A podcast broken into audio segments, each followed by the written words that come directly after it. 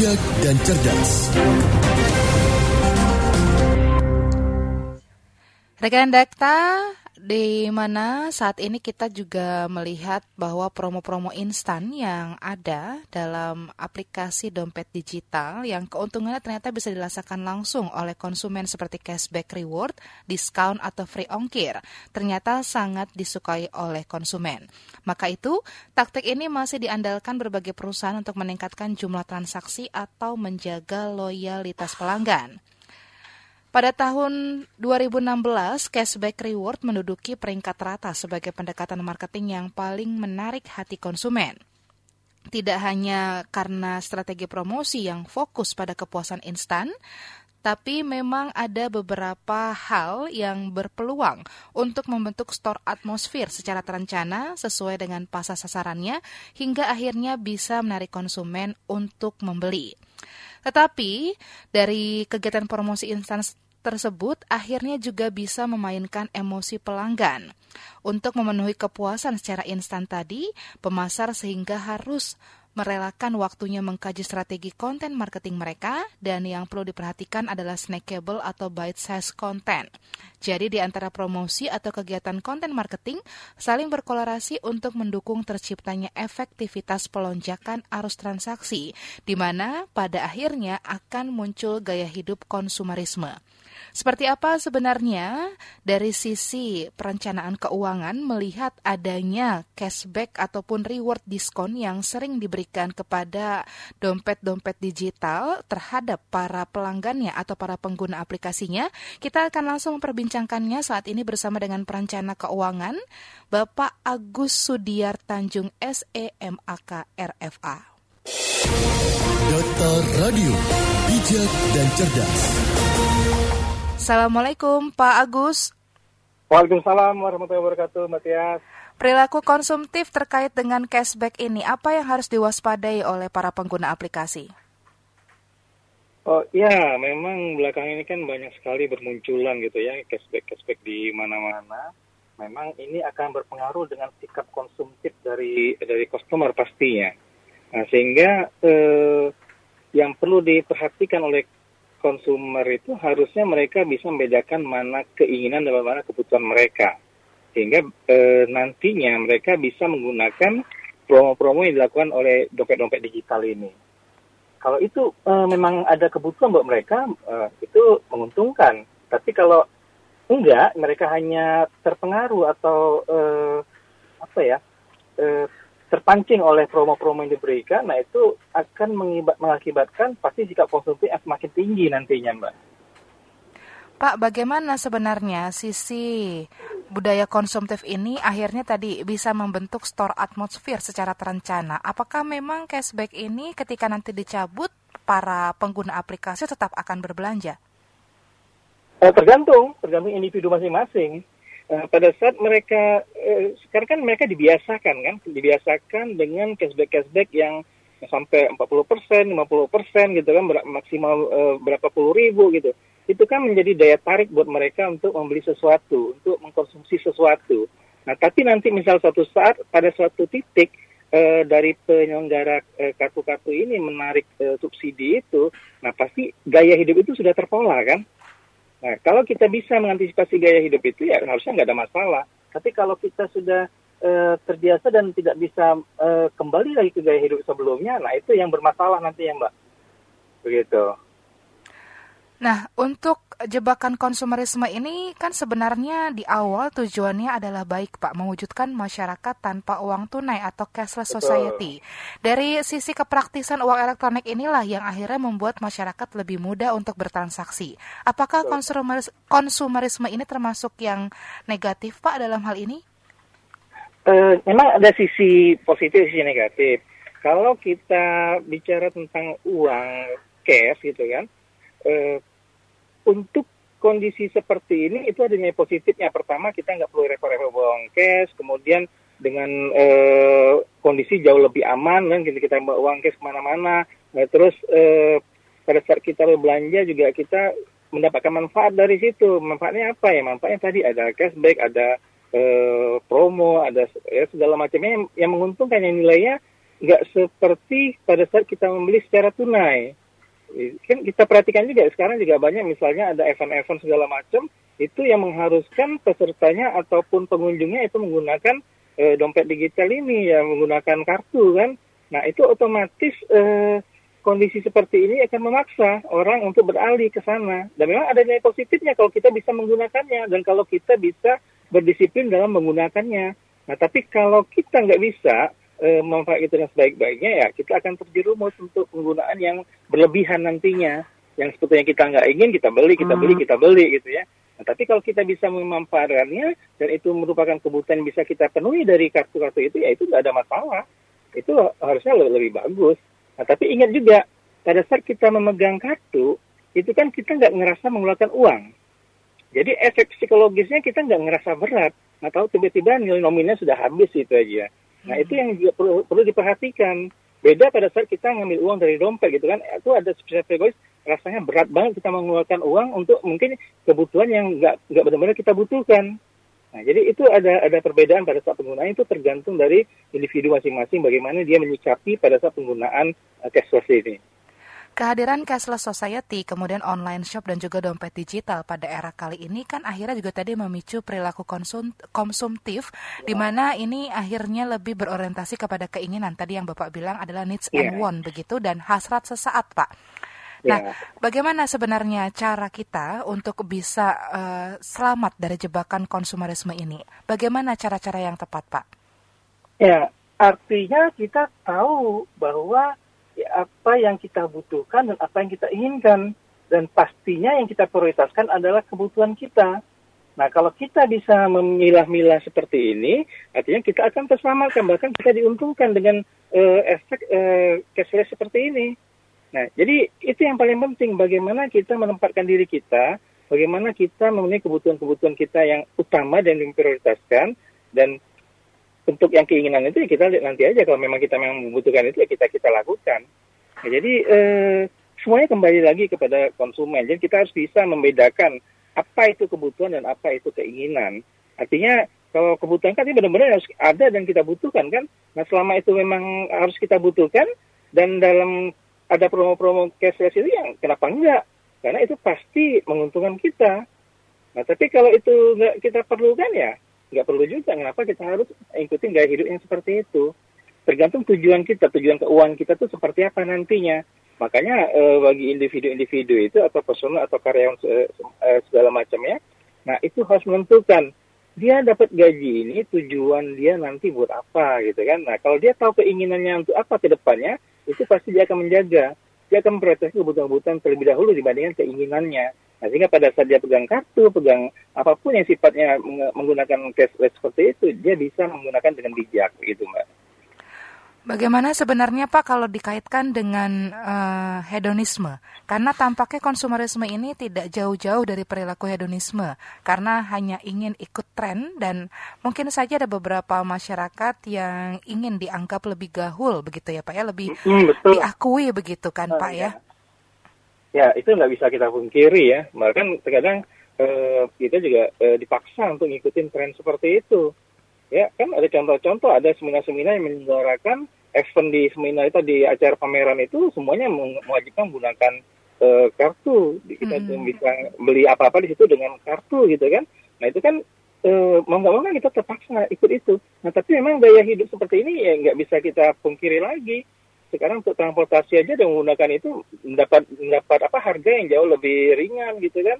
Mendapat uh, promo-promo yang mengasihkan, mendapat uh, ya fasilitas yang yang menguntungkan buat uh, usernya. Mau nggak mau orang akan ikut serta di situ. Dan perilaku perilaku seperti itu ya uh, pasti ada sesuai dengan zamannya seperti saat ini. Nggak nggak bisa kita hindari. Nah cuman caranya bagaimana kita mengantisipasi penggunaannya. Itu yang paling penting. Kalau untuk uh, itu kan promosi terus mbak. Jadi kita di kiri kanan pegang itu ya mau nggak mau kita ikut serta kan? Nah, tapi bagaimana cara kita menahan diri? Bagaimana cara kita e, menggunakan itu dengan bijak dan e, secara seksama agar semuanya itu bisa terpola dengan baik? Itu yang paling penting. Dan kita juga harus paham saldonya ya kita harus bisa bisa tentukan berapa sih saldo maksimal yang harus saya habiskan untuk menggunakan cashless seperti ini dan apa-apa yang bisa saya gunakan untuk eh, konsumsi apa aja yang bisa saya gunakan untuk cashless ini, nah itu harus terpola. Nah kalau kita nggak bisa mempolakan itu ya, itu tadi saya bilang, mengeluarkan uang dengan cash itu nggak berasa. Eh, pulang kantor gitu kan, teman-teman ngajak kumpul gitu kan, minum kopi segala macam nggak tahu-tahu udah habis saja. Nah itu harus diperhatikan. Terakhir Pak, soal bagaimana tingkat kondisi keuangan atau pengaruh kondisi keuangan dengan keinginan berbelanja online ataupun berbelanja menggunakan promo-promo cashback yang diberikan para dompet digital ini. Apakah memang perilaku konsumerisme ini juga bisa menyasar ke kalangan menengah ke bawah, Pak? Apa memang ini hanya masalah lifestyle, jadi hanya kalangan menengah ke atas yang masih akan terus terjebak konsumerisme ini? Kalau kita lihat fenomena sekarang ini, ya bahkan yang kalang menengah ke bawah juga sudah sudah masuk ke dalam uh, kondisi uh, apa penggunaan kartu-kartu ini kan.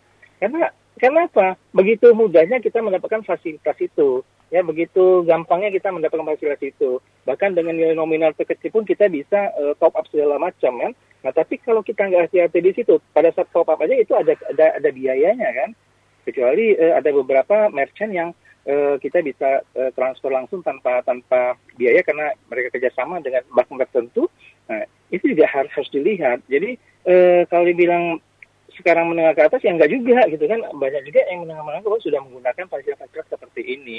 Nah cuma pada saat kita terpengaruh dengan e, kondisi pemakaiannya kita nggak mampu untuk memilah-milah mana yang kita e, butuhkan mana kita ingin itu kita akan terjebak di dalam itu semuanya dan itu pastinya kalau kita sudah bisa menggunakan itu, kita sudah sering menggunakan itu dan keinginan itu pasti eh, terus ingin me, apa, menghampiri kita untuk menggunakannya. Nah, kalau kita nggak kontrol ya, ya pada kita mengambil penghasilan, penghasilan kita akan banyak terbuang gara-gara uh, kondisi seperti itu. Makanya harus harus bisa menentukan uh, perencanaan keuangan kita itu untuk apa-apa aja, pokoknya apa aja.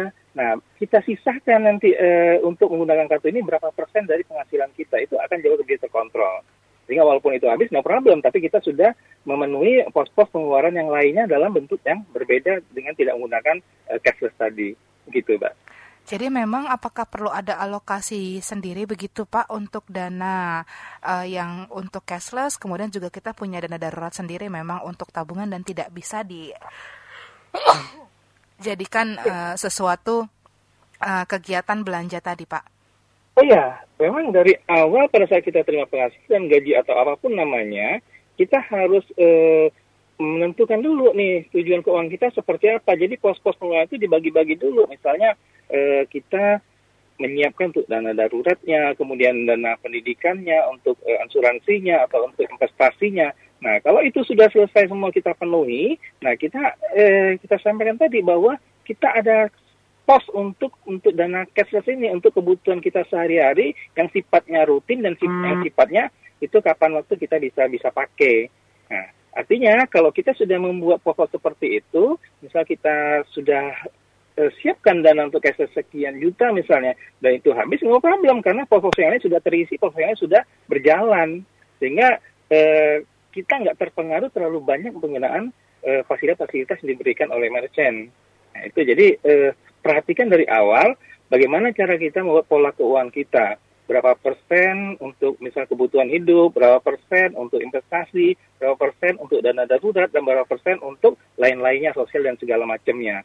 Itu kan kita bisa buat polanya kan misalnya pola 40, 30, 20, 10 Nah, itu kan bisa 40 untuk biaya hidup, 30 persen untuk cicilan kalau ada, 20 persen untuk investasi, atau 10 persen untuk dana sosial. Nah, mungkin 10 persen itu yang bisa kita gunakan. Nah, kan bisa seperti itu. Nah, jadi kita harus membuat pola dulu. Jadi pola itu bermacam-macam, tergantung dengan kondisi keuangan kita. Makanya sebagai financial planner biasa kami itu kita kita check up dulu nih keuangan dia seperti apa, masalah dia seperti apa, baru kita bisa membuat pola-pola tadi 40, 30, 20 atau sepertiga, sepertiga, sepertiga. Nah, itu tergantung dari eh, kondisi keuangan eh, yang bersangkutan dulu. Begitu, Mbak. Kalau soal tingkat ketergantungan dan kecanduan tadi, Pak, begitu, apakah ketika cashback ini dicabut dari aplikasi tersebut, ini juga mempengaruhi loyalty? Karena kan ini seperti sweetener ya, Pak, ya, seperti pemanis iya. begitu. Betul. Jadi eh, ya kalau kita baca dari penelitian-penelitian ataupun koran-koran itu kan, ini kan sifatnya mereka bagaimana menarik orang lain, bagaimana membuat orang membuat eh, sehingga gaya hidupnya nanti akan terpengaruh dengan kondisi seperti itu. Walaupun dengan mereka kasih subsidi berapa miliar per bulan itu ya tapi ada tujuan kan di belakang itu. Nah kondisi itu suatu saat mungkin promo segala macam akan berkurang gitu kan macam akan berkurang. Tapi orang sudah terbiasa menggunakan seperti itu nah itulah sebetulnya nanti kita kita akan lihat itu akan bagaimana pengaruh uh, mental seseorang dengan penggunaan gaya hidup yang seperti ini. Orang yang bisa yang sudah menyikapi dari awal akan terjadi perubahan seperti itu mereka pasti pasti nggak ada masalah. Tapi bagi orang yang sudah terbiasa menggunakan ini dan ini dianggap sebagai suatu alat buat mereka nah itu juga eh, hati-hati juga dalam penggunaan seperti ini. Jangan sampai kita termasuk terlalu dalam untuk eh, dalam apa penggunaan eh, mesin-mesin untuk digital di eh, dompet-dompet digital seperti ini. Pak, soal literasi keuangan saja tidak cukup ya ternyata atau sudah cukup? literasi keuangan pasti perlu itu itu sebagai uh, pertama ya kita guidance ya pak uh, guidance-nya hmm. nah selanjutnya kan dari literasi keuangan itu mereka akan paham mana uh, pertama mereka akan paham apa itu yang kebutuhan apa yang dikatakan dengan keinginan gitu kan. Nah kemudian yang kedua mereka akan paham bagaimana mengelola uang itu agar sesuai ditempatkan pada pos-pos yang ada.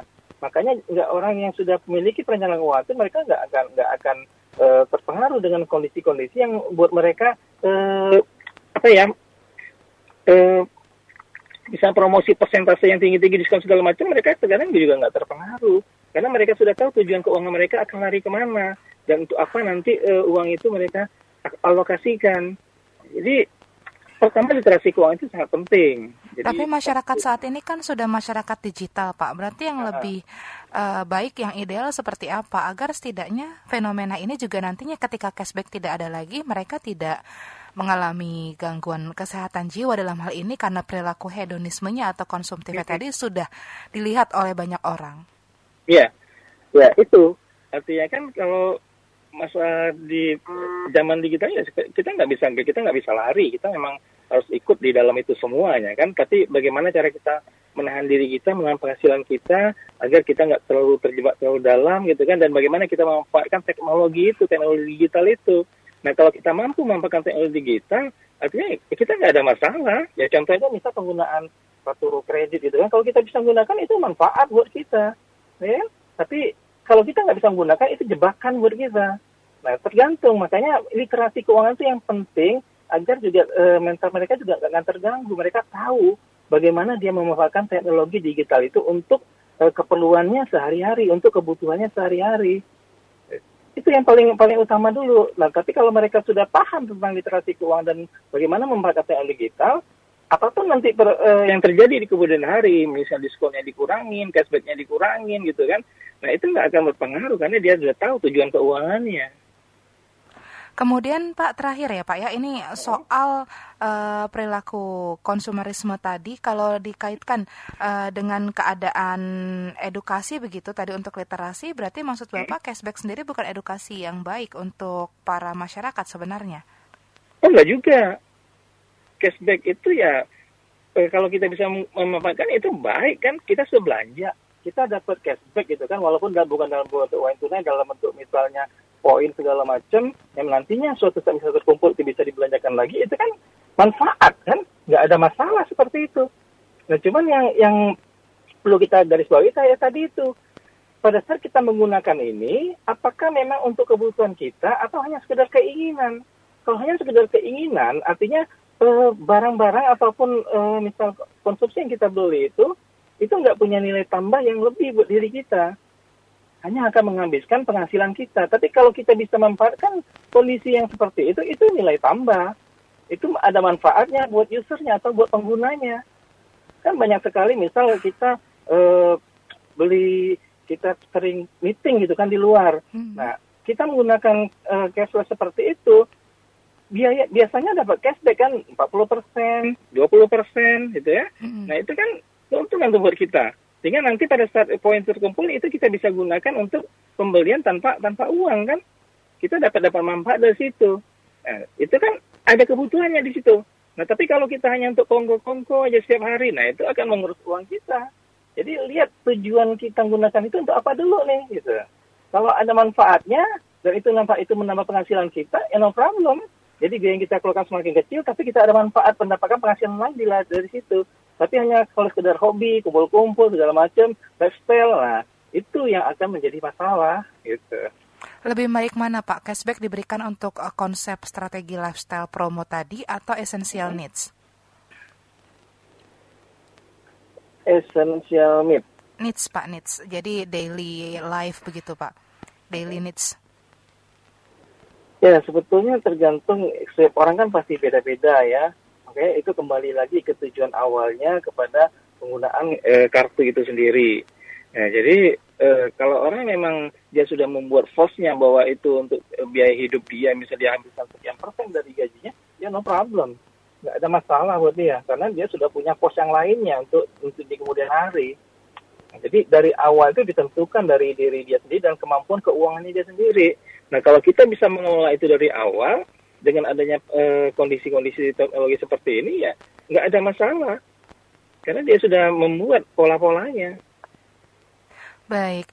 Pak, terima kasih untuk waktunya Pak Agus di ya. sore hari ini bersama dengan Dakta. Selamat melanjutkan ya. aktivitasnya kembali ya Pak ya. Wassalamualaikum warahmatullahi wabarakatuh. Waalaikumsalam warahmatullahi wabarakatuh. Dakta Radio, bijak dan cerdas. Demikian tadi rekan dakta perbincangan kami bersama dengan perencana keuangan Agus Sudiar Tanjung SEMAK RFA.